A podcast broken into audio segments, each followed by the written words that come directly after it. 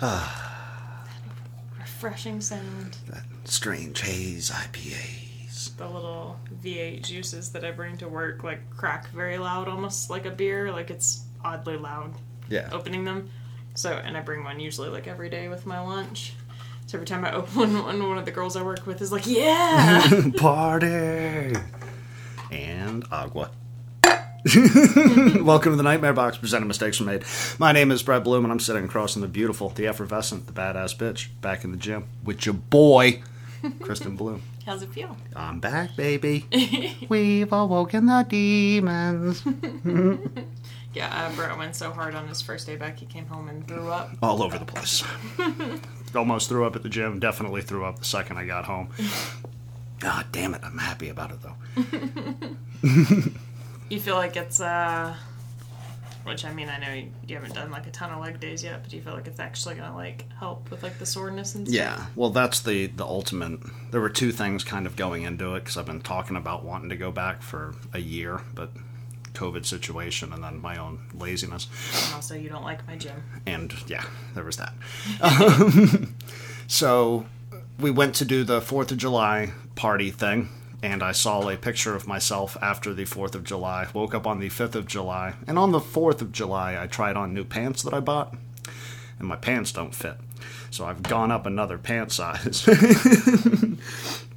Uh, so on the 5th of July, I woke up, saw this picture, and uh, rolled over in bed and said, We're going to the gym today. and I went the fuck off in the gym after almost two years off lifting and promptly puked everywhere. It was pretty gross. but then I went back the next day and the next day, and I went today. I'm back, bitches.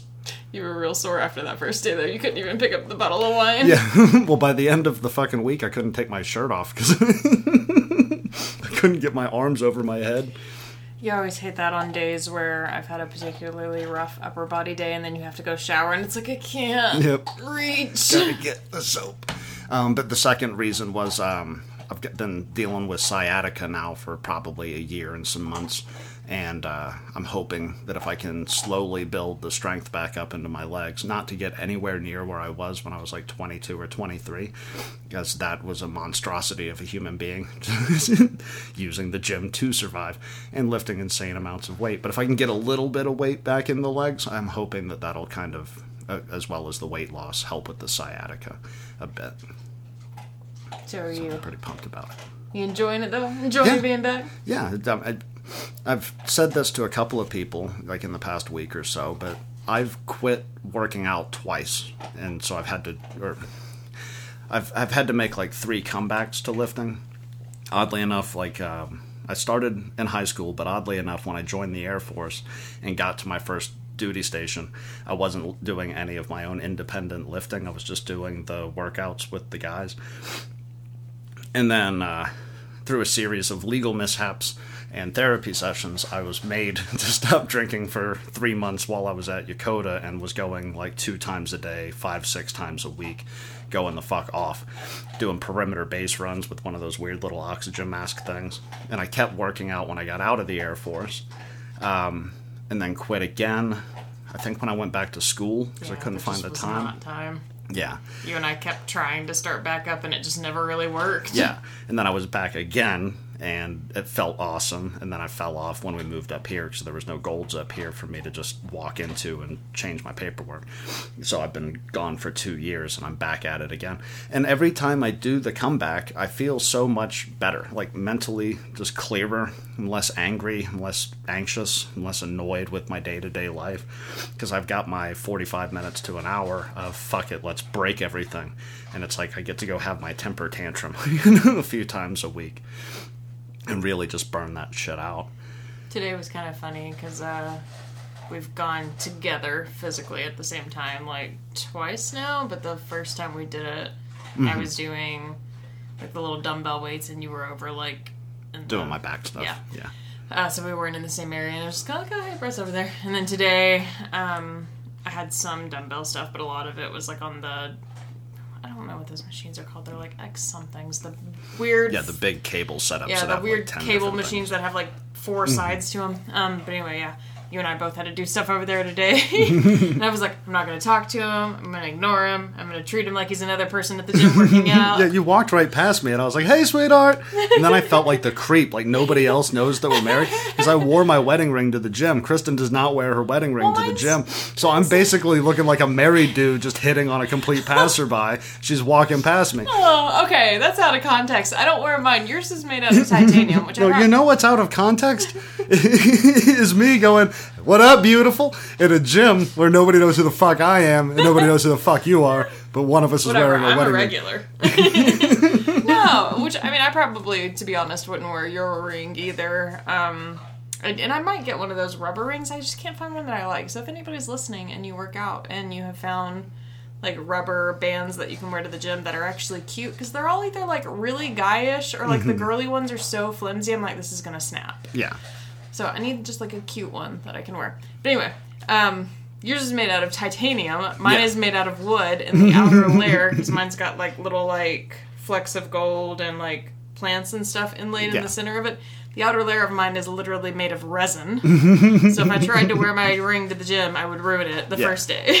No, I'm not. I'm not saying that you That's should why I wear don't your wear it. wedding ring. I'm just saying saying that's why I don't wear it. was weird for me to be like cat calling my own wife. Well, no, like I know how seriously you take it, and like I've asked you like multiple times over like the past several years to like actually work out with me, like Mm-hmm. go together and work out together, and every time you're like, no, I'm not gonna do that. Yeah, So, I, I still don't want to do that, but I would like to be acknowledged. You're like I'm just gonna walk past you like you're just some other random swinging dick. Well, no, I was like, I, okay, like he, it's like his time. He takes it seriously. I don't want him to feel like I'm purposely hovering near him. I was like, this is just the workout I'm doing right now. So it's like I'm just gonna like pretend like we're just two different people here working out. and yeah, then you said something to me, and I like kind of glanced back at you, and you were like making a face and putting your headphones back, and I was like, oh, I guess he, because I had my music up so loud I didn't hear you, and I was like, oh, I guess he said something. my bad. and then I felt like a jerk. You, know, you 'Cause I was, should. like, you should trying- feel like a jerk. I was trying not to impose. Your obese, your obese husband is over here not trying to get the work in. I can't even get my own wife's support. That's not true. But I'm happy that I'm back because, like, it, it, I just mentioned the clarity and shit like that. But as far as like the writing goes, it really does help me out. Because I can get to like this zoned out spot where, like, yeah, I'm listening to a podcast, um, so I'm trying to take in that information.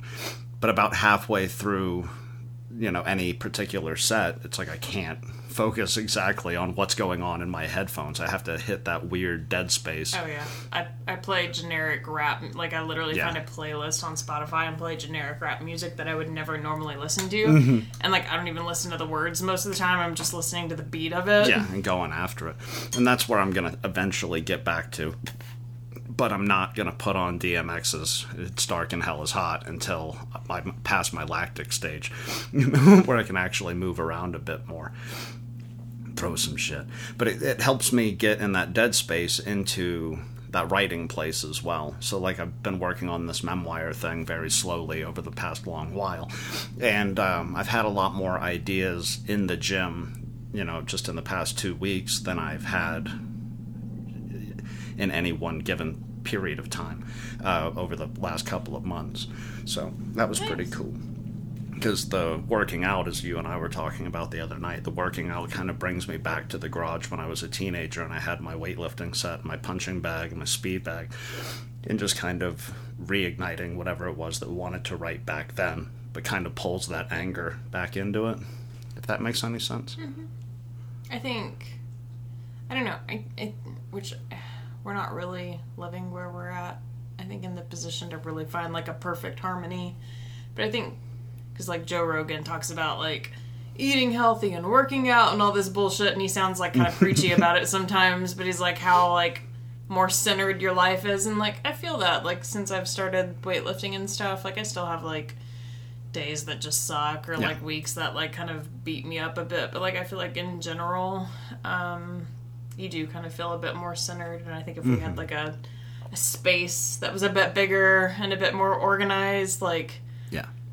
All aspects of our lives would feel a bit more harmonious Yeah, well, so it'd be easier to like write or like focus or Mm-hmm. No, I know. Like when I was a, a kid, the, the garage was a two car garage, and it was mostly like my dad's workstation. So we had a big bench out there for woodworking and shit like that for auto mechanics. And um, of course, my parents split up when I was like 15, so he was no longer using the space, you know, but all that space was filled up. And so I got like a 150 pound heavy bag and put it in the ceiling.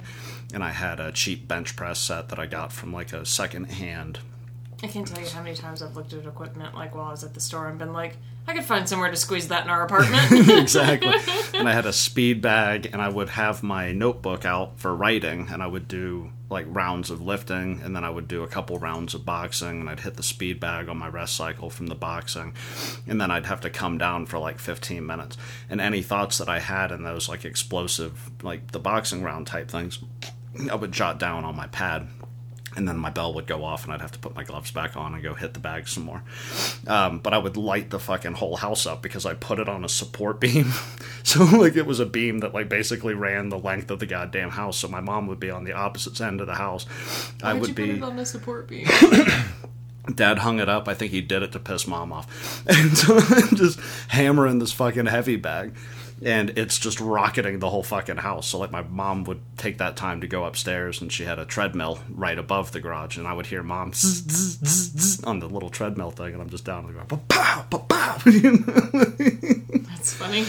Yeah, but it brings me back to like that kind of a place in my head, which is where um, maybe not the most talented version of my writing, but the most creative version because you're just getting blasted with fucking concepts, you know, all mm. the time. Everything's new, so you're just learning to develop your style. And it's interesting to like go back into that headspace. Do you think creatively that was like I mean obviously not as disciplined as you are now, but do you think creatively because you were younger and you had more free time to like do the stuff that you wanted to do like working out and like mm-hmm. setting aside time for writing and stuff that that was like a more like focused period for you or I mean, I was going to school and I had a job, so like I, I it was an hour a night. It wasn't anything. I, I wasn't spending like six hours out in the garage unless it was the weekend. I think what really did it was I had a fascination with like graffiti art, and I would get these big cardboard pieces, and I would spray paint them in the same garage, but it would get too hot, so I'd leave the garage door closed, and then I would work out and spray then paint fumes, in- and that's probably inhale, why the notebooks got filled up so fast, yeah and why I'm so smart today. that's not good for you. no, I am really excited to, um, I guess, kind of get to that stage because I do feel like the working out and like we've been doing. Which I, I know you don't love the process of cooking them, but we've been doing the HelloFresh again lately. You Um, keep telling me that I don't enjoy so them. bored every time you read the card. You're like, I guess I'll stand here Guess I'm gonna. until you get out of the shower. They're delicious, but I can do them in 15 minutes. Like I'm, I'm used to cooking every night, and it's like a 30 minute process. And I'm, I'm not doing anything crazy most nights, but I can do some crazy shit. But like I'll do like a, a nice 30 minute cook. I'm moving for 30 minutes for the most part, even if I'm just fucking flipping a hamburger every five, you know. But the Hello Fresh you can taste it's while you eat. it's like okay, well I zested and quartered that lemon, so But no, like I, I mean, and I'm sure we won't do them forever. I just kind of wanted like a change of pace and some new recipes and stuff. But like, I do feel like since we've been doing them, like I just feel better yeah. because like the food is like very specific portion sizes, so you can't overeat. Um, But it is it's filling, with the exception of the Philly cheese steak. oh my we did. god, it's filling without like knocking you on your that ass. That one was outrageous. Yeah, we did the Philly cheesesteak, homemade Philly Couldn't even cheesesteaks, finish it. and we were both just sitting there, fucking bloated and dead to the world. I, like, I want to get drunk, but I can't fit any more anything into my belly. yeah, that one was outrageous. It was so tasty. Definitely gonna make that one ourselves. Um, but no, like it's like I feel like kind of healthier foods and stuff, and I've just felt. I mean, I, I need to stop drinking so much. I might be an alcoholic. If you're an alcoholic, I am. Um, You're a raging alcoholic. Yeah, yeah. If I drink every night, and I do drink too much, but if we're going to classify Kristen having two or three glasses of wine and like falling off the couch, we have to realign. I don't fall off the whole, couch. not literally, but You get fucked up on like three glasses of wine. If I'm drinking like twelve beers, Yeah, but we don't buy like the wine that I used to drink. Like I used to drink like the super sugary wines, and um, you don't like those kinds, so we do like the heavier ones. And I, I think those have more alcohol in them.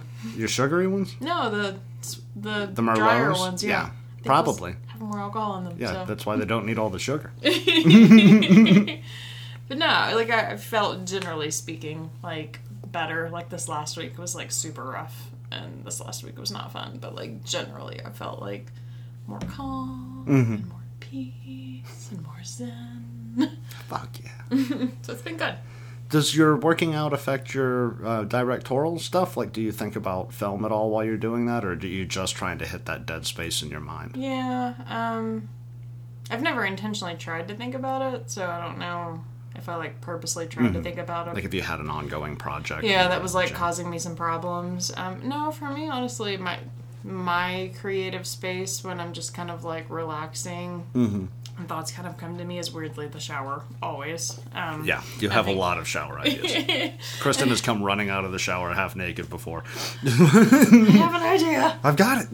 But yeah no i don't know because like i think there's something very meditative for me about like the sound of the water and Mm-hmm. like being in this like warm space and just being Yeah. So like for me, the shower is my like creative space unintentionally. I don't purposely sit there and go have a thought. No, it's But- just meditative. yeah. Yeah. Um, but no, for me, the gym is. uh I think for me, the gym has always been a bit more of a purging than a trying to intake. Like it's like oh, like I had a rough week, or I had a rough day, or I've got thoughts that are rattling around in my head that I don't want there. Mm-hmm. So for me, um, especially whenever I used to do cardio, like whenever I used to run and stuff, that was really like Cathartic. yeah. Mm. Um, and the weightlifting is a bit more. I kind of want to die while I'm doing it. but yeah, I think I think for me, it's more of a purging the mm-hmm. Toxic things that are in my life. I like guess. it. Yeah. I think it's similar. I just think like in that that rage is like I, I find like a real calm, and I don't know why I keep using. I love lifting weights. I'm not angry at the weights, but like I, I I think about all the things that piss me off while I lift the weights, and it makes me better at it. Um, but yeah, that purging sensation, I just I feel like I get tiny insights. It's not like I'm writing a whole book inside my head while I'm lifting, but sometimes I'll put it down and take a really deep breath and try to catch everything back in again. And you'll get like a little whisper, you know, like a little glimpse and like not like a hallucinatory glimpse, but oh, a, That's a kind story. how is yeah. for me. Yeah, I'll just be sitting there, and then all of a sudden it'll be like, there it is. I'm like, oh god, There you are. Don't forget that. I see you. but no, I'm enjoying it. I'm happy to be back in it. I don't have any plans on stopping it. I'm really hoping that it helps out my hip. Gets rid of my boulder belly.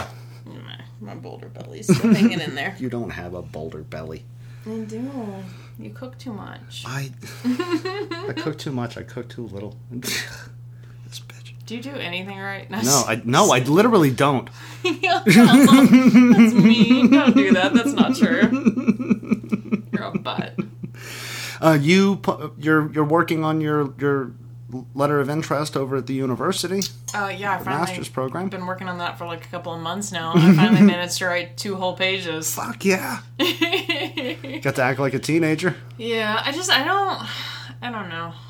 I don't mind research papers. I mean, I didn't really enjoy even in school like being given a topic and being told you mm-hmm. have to write about this topic or whatever, but I feel like with research papers, you can kind of take in knowledge and then just kind of I guess reorganize your thoughts with the stuff that you've learned and kind of just like talk about what you've learned. And I don't like writing stuff about myself. Mm-hmm. it's really uncomfortable.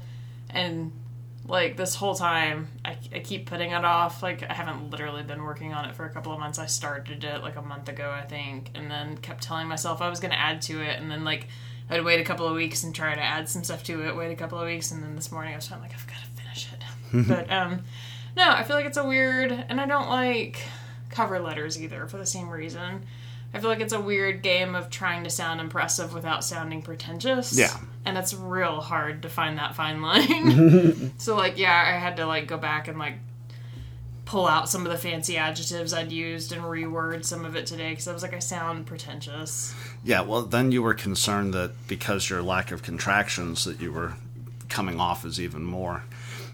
You're like, I wouldn't, It's a silly. I wouldn't say I've. I was like, well, you just used wouldn't. Well, no, I, no, I said. I would have, would have used I've. I, I don't remember. No, I said I did say wouldn't. I said I wouldn't talk like that. Um, because we were talking about like s- literally spacing everything out, Yeah. and then I was like, I feel like I'd say I've, and then I was like, wait, would I say I've? I do say wouldn't, and now Y'all now, have- now um, no, I don't say the word y'all. Y'all have, No, y'all Um, should have. I don't say y'all at all. Um, but yeah, then after that discussion, I felt weirdly like I was uh, speaking with a really southern dialect. I was like, do people say wouldn't? Yeah, people do say wouldn't. Do you say wouldn't? I, I, I'm sure I do. I just said I'm, so I'm big into contractions. oh, see? I, I am, I am big into contractions. see, that sounds dumb. It sounds stupid. Yeah. It's a huge frustration that I have with um, like that kind of writing where you're trying to be hyper professional because most of my writing is on the creative side of things where we're told that you can break certain rules if it helps the sentence flow better. So I'm not going to say I would have not have or some shit like that. You know, if I could say like I would have gone that direction instead of that direction. If that plays better than I would have gone to the left and opposed to the right. There's a way you can work the sentence around the contraction, but if you're having to like fuck up the sentence to make the lack of a contraction work, then you don't need that sentence. I just feel like it reads like. You know, like when you have Siri or like some kind of computer program read shit back to you? I feel like that's what it sounds like in my mind. I am applying to your school for Yeah. da da da da. And the reason it feels that way is because it's not in your natural voice. Like mm-hmm. even if you're writing a an email and don't I hate the emails that have like the literal you instead of you. Like I, I, I like my, my Oh, yeah, words to be real. Yeah. I don't I don't Yeah. abbreviate like that. But most people will write a uh, casual email in their own voice. Like when you're talking to your friends on Facebook, they text like they talk. You know, they're they're not trying to dress it up. They're not trying to dress it down. There might be a contraction here. There might be an expanded phrase here. Might end in a prepositional. You know, if you're me, you drop periods in weird places and the fucking dashes, bitch. Um, but if you it feels disingenuous because it is, I guess is what I'm trying to say. But people that are in hiring positions, um, sometimes they're looking for, well, that's not textbook accurate, you know, like that's not perfect English. Um, but they aren't writers. Yeah, yeah, they aren't writers. It's like you shouldn't use adverbs. You know, is uh, Stephen King's big claim to fame. The fucking road to hell is paved with adverbs. But if the adverb works, use the adverb. There are some things that are just universal that you can do that for. I am gladly reaching out to you. You know, I don't need to tell the HR lady, I am groveling at your feet. I am so happy, or some shit. You know? Yeah, and I'm guilty, which I do it in my school papers too. I'm guilty of um I don't I'm not like one of those people that'll type a word and then like search for synonym, synonyms so I can use like hop in the one. thesaurus. And, Yeah, I don't do that shit. Like I will purposely pick words that I know Mm-hmm. um that sound more impressive that I would never personally use while just talking. yeah. And I, I took it out because I was like it was bothering me so much. I used the word ardent uh in Yeah, you see, you just dropped ardent on me without any context, and I'm not sure I know ardent. so um Is it like I'm an ardent defender of Yeah, blah, so blah, like blah? the word that I used was ardent fascination. So it's like, you know, like heightened like excitement or Yeah. whatever, like, you know, stuff like that. And like I ended up swapping it out for intense Mm-hmm. because I was just like, it's a fancy word, but I sound like I'm trying to Yeah. sound fancy. You're a thesaurus writer, which bugs the shit out well, of me. which, well, like I said though, I'm You're not, not, though. you're not, yeah. Like I don't purposely search synonyms, but in my brain I'll go like, what's the better word that I know for this? Yeah. Because nobody wants to go very. yeah, well, I don't know what very fascinated. I, I, the the Mark Twain quote, and I'm gonna fuck it up. It's like the difference between the lightning and the lightning bug is the something. You know, it's that quote. Uh, you don't know? All right, let me pull that up because I think that's the one that I want to use. pull that shit up, bruh. But yeah, no, I ended up taking it out because like it was the second sentence I think in my letter. And I was just like, God, like I sound like such an asshole. I sound like I'm over here sipping champagne with my pinky out while typing up my letter. Like it just, I don't know. Like I don't want to sound like a dick in my application. I said it backwards. The difference between the right word and the almost right word is the difference between lightning and a lightning bug. It's Mark Twain. So that, that's kind of what I was before I derailed it by having to look it up because I only remembered the fucking end of the sentence. but I, I think if would have works, then don't use would have. Or if ardent works, don't use intense. But if intense is the better word and Yeah, it works better in the sentence, and ardent makes you look like a dickhead, don't use ardent. yeah, I took it out. Yeah, I, there And there were so a many. couple of instances like that where I was like, that's no. Like, Yeah. that's not an adjective I would use. there were so many like papers and essays and books and shit that I had to. that's my my smart guy talk. I'm Books college graduate, books and shit. Um, that were written by professors, um, and they would drive me fucking crazy because it was just a bunch of you know older dickheads trying to prove how smart they were. Like, I know the word and you have to go look up the word now. And it's like, if you have to go look up the word, then it's not a good sentence. Like, if you're mm. going to drop some crazy shit on me in the middle of the sentence and I can't context, like, I, I can't use the sentence structure, like the fucking words around the word to figure out what that thing means without having to go dive onto the internet. Like, what the fuck is he talking? Then you failed. You, you have failed. Unless maybe you're writing a character and that's how your character is. Exactly. But if you are that character and you're writing that paper, you're a douchebag and you should have been fucking taken out in the second rewrite. Uh, yeah, and I guess maybe because I'm not a creative writer, I guess maybe that's part of the reason. Like I do that. Like I had to write like essays and stuff in school. Like I'm on your does. side. No, I Am know. I coming across that way? No, No, you're right. you're a horrible person. All right. no, because you know you had to write like essays and stuff in high school, and like I had to do like a big research paper my final year, and um, I don't know. I guess because I. I'm not saying I could never ever be a writer. Like maybe if I had been more serious about it and actually tried to get better Mm-hmm. at it, I could have been a writer. But like, I gave up at like 11. You're not a bad writer. um, You I'm write, not a, you not write really writer. well. But um, I think because uh, like I value education and like Mm-hmm. I value um, learning and knowledge and that kind of shit. That's my college education. Books and essays and, And shit, shit. like that. um, yeah, like I then fall back on that. Like I, like I said, I don't literally look up adjectives, but I'll be like, I know because like I've read a lot and like yeah. School was important. know to me. You know smart people words. Yeah, school was important to me, so I took it seriously. So it's like I know there are a lot of words rattling around up there that I know sound impressive, but like I said, I wouldn't use them when talking. Yeah. Well, when And you so when I'm writing, I'm just like, ooh, that's a good one. Yeah. When you use smart fuck words like that, though, and there are the right situations for it, you know, you have to know who your audience is. And if your audience is smart fuck people and you're trying to impress smart fuck people, you use all the smart fuck words. Exactly. um, uh, but. If you mess it up, then it's kind of like dropping an acronym in the middle of a sentence that nobody knows what the acronym is. Like if I was talking to my Air Force buddies and we just started speaking gibberish to any civilian, like they'd, they'd be stuck. They'd be like, "Well, I don't know, you know, what the ASVAB is at the most basic fucking level." And it's like, okay, well, the, the ASVAB is this. Whereas I could just drop ASVAB in a fucking sentence and I'm good. You know, it's a test you take to get into the military. It was the worst example. I didn't have a lot of great examples. Mike, Mike on the mic. You know, Oscar Mike. Oscar Mike on the mic. yeah, no, it makes sense. And I mean, that's part of the reason because, like, I was making fun of myself at work about it too. I was like, I, I just sound like a douche, and I was like, I know this needs to be reworked, and that was part of the reason I asked you if you'd read it because I was like, I don't, I don't want to turn it in and sound like it's a basic ass paper I like chucked mm-hmm. out in an hour and I didn't care about, but I also don't want to sound like I'm trying Yeah, to sound. it has to come a off. way. Yeah, it has to come off great the way like a basketball player makes it look easy. You know, No, I want it to be sincere. yeah, it needs to be.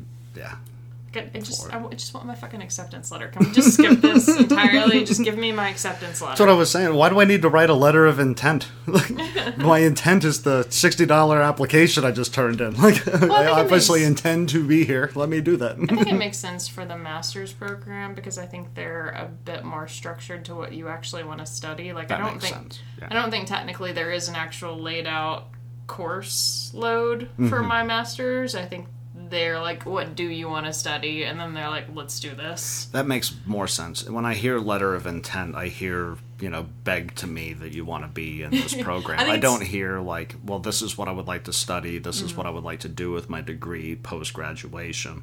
I think that's how they mean it. Like your intentions for your program. Like, what do you intend They should call it this? "What up with you." What up, what up with you? What it do? What I want to do though. it's intent. It's the wrong word. You, you can make that suggestion. like, what- what is well, no, the- it's it's the age old question. What are your intentions with my daughter? I, What are your intentions with my master program? to fuck it up. to both to answer both questions.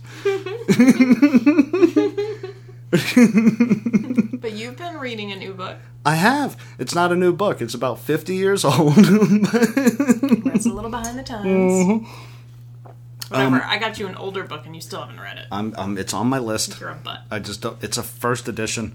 Like I don't want to like I have that's I have problems with, with with expensive books leaving the house. I can just throw random ones in my fucking bag, but um, that one's also a little aged. You might want to be a little more careful with Exactly, it. It's a exactly. little, little more delicate. Um, but I started finally because I've been wanting to read it since high school. I'm happy I didn't because Jesus, I would never would have been able to follow it. But uh, Don's Macabre by Stephen King, which was like his earlier, um, he declares it up front is not a memoir. His memoir comes later with On Writing, which if you have not read it, uh, I don't know what the fuck you're doing with your life right now. It's incredible. I've read it like five times. I've loved it every time. Um, but Dance Macabre is what does Dance mean? uh, Dance of the Dead, Okay. I think is what Danse Macabre means. Okay. Because I was like, I, I know what macabre is, but Yeah, or Don's Macabre. I don't know if I'm even saying the title of the book right. Um, I think it is macabre. I think it's Danse Macabre. I've been calling it Don's Macabre since I was like 12, so what it is now. exactly. Sorry if you disagree, King. That's your problem. But I'm only like 30 or 40 pages in, and it's like a four or 500 page book, and it's a dissertation, more or less. It's his first attempt at nonfiction. it's quite a bit thicker than on writing. Yeah, and the, and the fucking font is really small, so it's uh-huh. like I'm reading it all over again. Doesn't he But- typically go for small font though? yeah, yeah, he writes a lot. And this is back, if I remember correctly, in cocaine Stephen King days. So like he goes on like these two or three paragraph asides, and then he goes, "Never mind all that. Let's go back to what we were talking about earlier." Anyways, He's- he goes, "Sorry, I did two or three lines. I'm settling back down. All right, I'm in the mojo. Let's go." and then for some reason, in early King, he never cuts those asides out, so you just have like par- parentheticals that go for like three paragraphs and starts referencing things. There's asterisks, and then like the actual font will only be half a page, and then it'll have like a movie title or an opinion where he goes, and it's better than this movie, asterisk, and then the the actual font ends halfway through, and the rest of it is a you know just like explanations. if just a, at the very bottom, he goes, now, I'm not saying it's a bad movie, but in 1974 and in 1954, and it's it's parentheticals inside of parenthetical. It's a deep read that's going to take me fucking forever to get through. But um, I read a little bit of it to you yesterday, and because of all the parentheticals, it would take me three pages to explain, you know, kind of what we're going over here. Um, but he talks about very early in this uh, the ebbs and flows in the horror genre across film, novels, radio shows, stuff like that. Um, playing against the ebbs and flows in societal standards or what's happening to a society. So, like during the Great Depression, there weren't a lot of people trying to find horror movies, but like right after the Great Depression, we wind up with like Dracula and Frankenstein and like those penultimate fucking horror films. And then there's not a lot of horror during World War II. But like in the 50s and 60s, we see this resurgence. And then there's not a lot sense, during though. Vietnam, but right after Vietnam. I think when you're in the middle of tragedy, you don't want to be like bogged down by more things Well- that make you feel bad. Yeah, and that was his argument is once the society kind of comes out on the other end, I'm not summarizing his whole argument, I'm 40 pages in. He might completely change his mind. It's cocaine king. but like right as the like that could be a society jingle. It's cocaine. it's cocaine king. I think that probably was his jingle for the first 20 years of his career. But as the society like comes out on the back end of this horrific experience, uh, horror is used as a way of purging the consciousness of the country um, by using like these symbols throughout, which we've discussed on here before, re- regards to the slasher films and like the brilliance of the special effects after Vietnam, being Vietnam veterans who are now making broken up body parts for Wes Craven, you know, and so that jumps it forward a hundred percent. And he opens his book with this um, 1957. He's watching some flying saucer movie, you know, B movie at a Saturday matinee or whatever. And right as the aliens are about to attack, the house lights come up. The manager comes in and explains that the Russians have launched Sputnik and America's lost the space war. And then the movie comes back on, and America is being invaded by these space creatures, and he was 10 years old. And he's explaining how impactful of a moment, how that film, this dumb B rate movie that I've never even heard of, it's like the Earth versus fucking Space Invaders or some shit like that from 1957 became like one of his favorite horror films because it happened to him as the world was starting to shift. Now, whew, 20 years after 9 11, we're, we're, we're getting movies like Hereditary and Midsommar and like, Parasite that I still have not seen, and a couple. Really good. Yeah, a couple of movies that are just go fuck yourself horrors back. And I feel like we're right on the edge of the society needing to take this collective breath of, hey, do you remember how goddamn terrifying that was? I don't know if we're there yet. I think we're close. I worry too. Just the pandemic. yeah, I was gonna say I worry too because of the pandemic that a lot of stuff's gonna kind of fall Mm-hmm. behind a bit. Um, because I mean, a lot of people I think are afraid to work in larger groups and stuff. So I feel like this has really been a good year for documentaries, but Oh, Netflix been killing them. but not a lot of because documentaries don't require typically i think like as much of a crew and it's a little bit more run and gun um, depending on the production um, but yeah i feel like our movie selection on netflix and just in general that has been coming out lately has been honestly a bit more poor Yeah. and i i wonder if this is going to set us back or if we're going to see a new resurgence once people feel comfortable like going back to work and stuff again. But yeah I, i'm a little concerned for hollywood. I think Hollywood's dead as fuck. I think what we're going to see is a resurgence of the indie film at a level that we can't even comprehend right now. Like five, six people operations, low budget, Blair Witch style, you know, that just grab you by the throat and don't let go without all the fancy CGI studios, without all the actors and actresses that we know. I, I, I'd hate to say it, but I mean, I think rock and roll is dead. I think Hollywood's over. in some way that probably honestly wouldn't be the worst thing i mean i don't think hollywood's dead i mean there's always going to be I think it's. marvel movies I think Hollywood whatever. is silent film, and they've just created film film. um, but I, I think in some ways that probably honestly wouldn't be the worst thing because it's, I feel like a bit elitist. It's kind of hard to be successful um, with the way Hollywood was, at least anyway. and fuck it, they deserve it as a writer. For all of the little me's they just squeeze down onto the floor.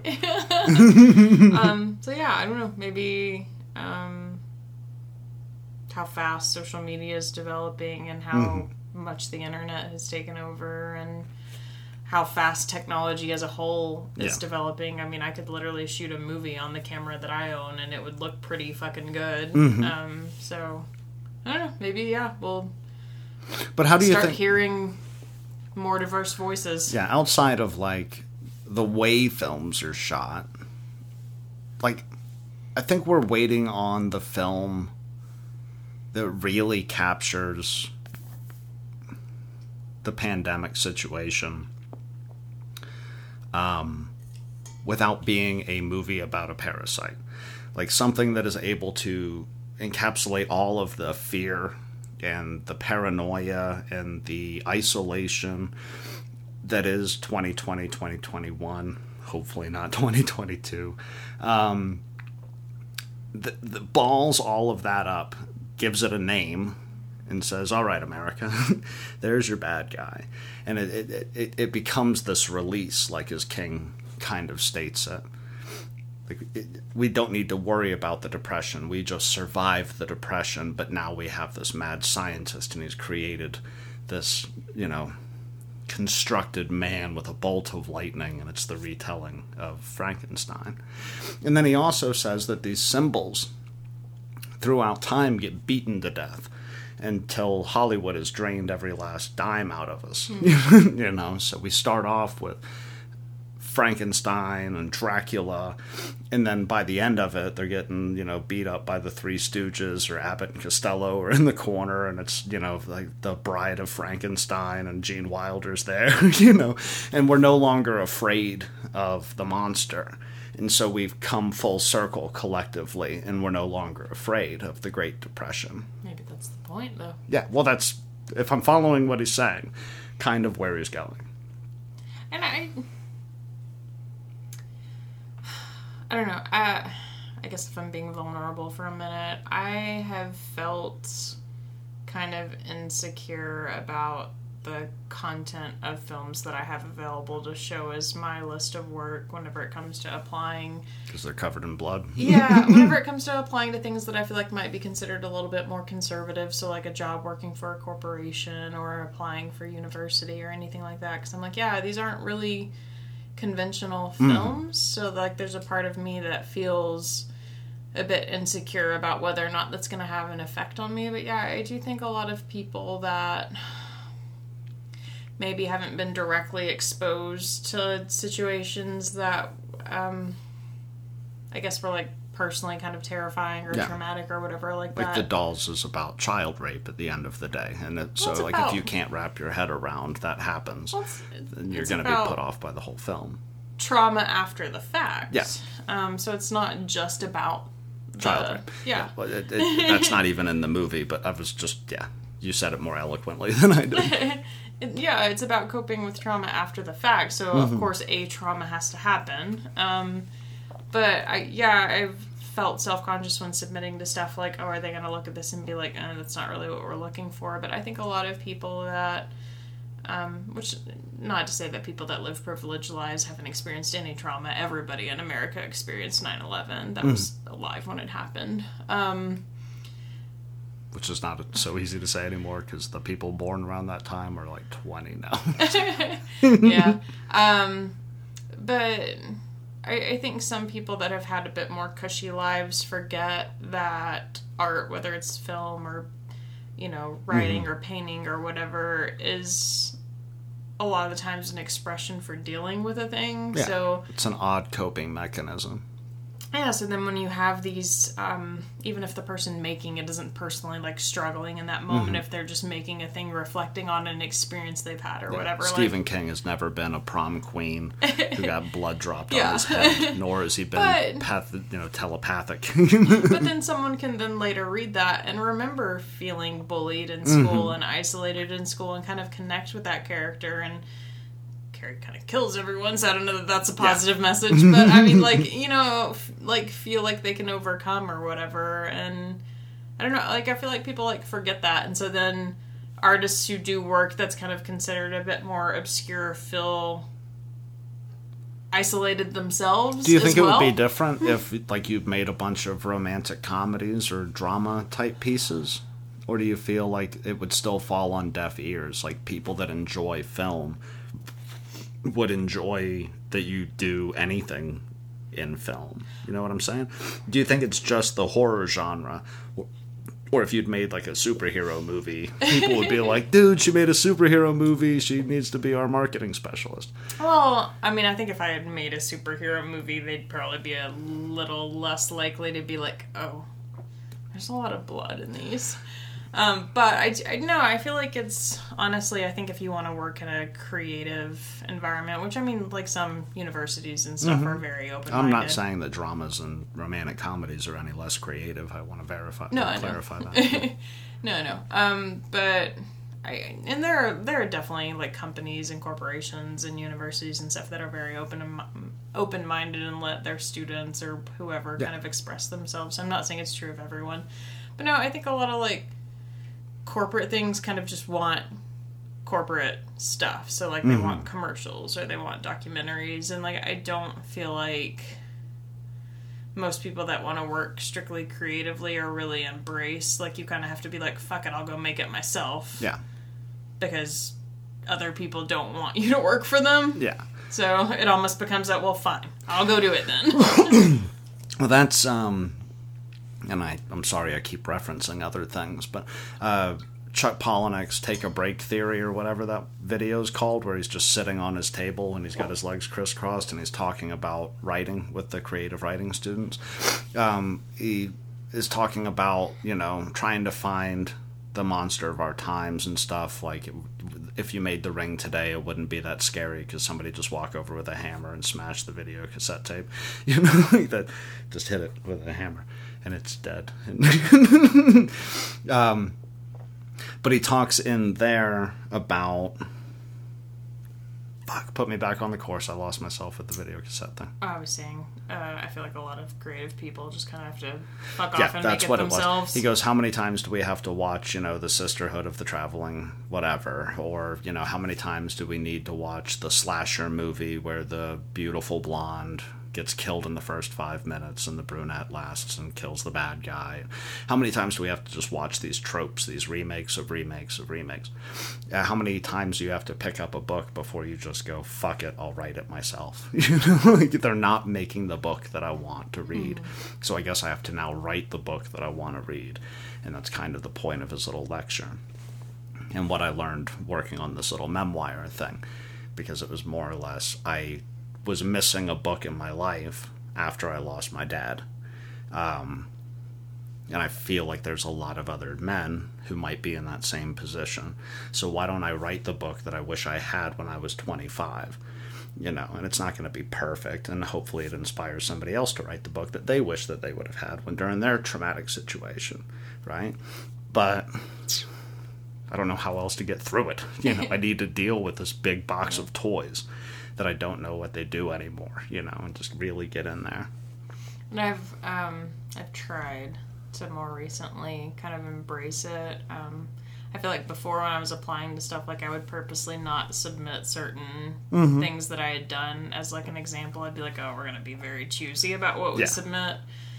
Um, and for my letter of intent, and also on my website, because I've been kind of revamping my website as well. Like I uh, added in the fact that I uh, minored in theater and like took or studied like courses uh, involving like special effects makeup and stuff like that and like trying to like embrace that it's like yeah this is an art too like Yeah. making these weird gooey creepy crazy things is still like Yeah. art I'm still a kid with a ball of Play-Doh. so yeah i like added that to like my letter of intent and then also my website it's like yeah like I make movies. I also really enjoy practical effects. You're gonna find them both. Welcome to the real world, jackass. God damn. I'm proud of you, love. I'm proud of you. You ready to go make some sushi? Oh, has it been an hour already? It's uh, close enough. Cool. Yeah. Yeah. 50 minutes. Sushi and crab cakes. Sushi and motherfucking crab cakes. And miso. And miso motherfucking soup. Love you, sweetheart. I love you. And I love you guys. And we will try to talk to you next week, but if not, fuck it. We're busy doing real deal shit.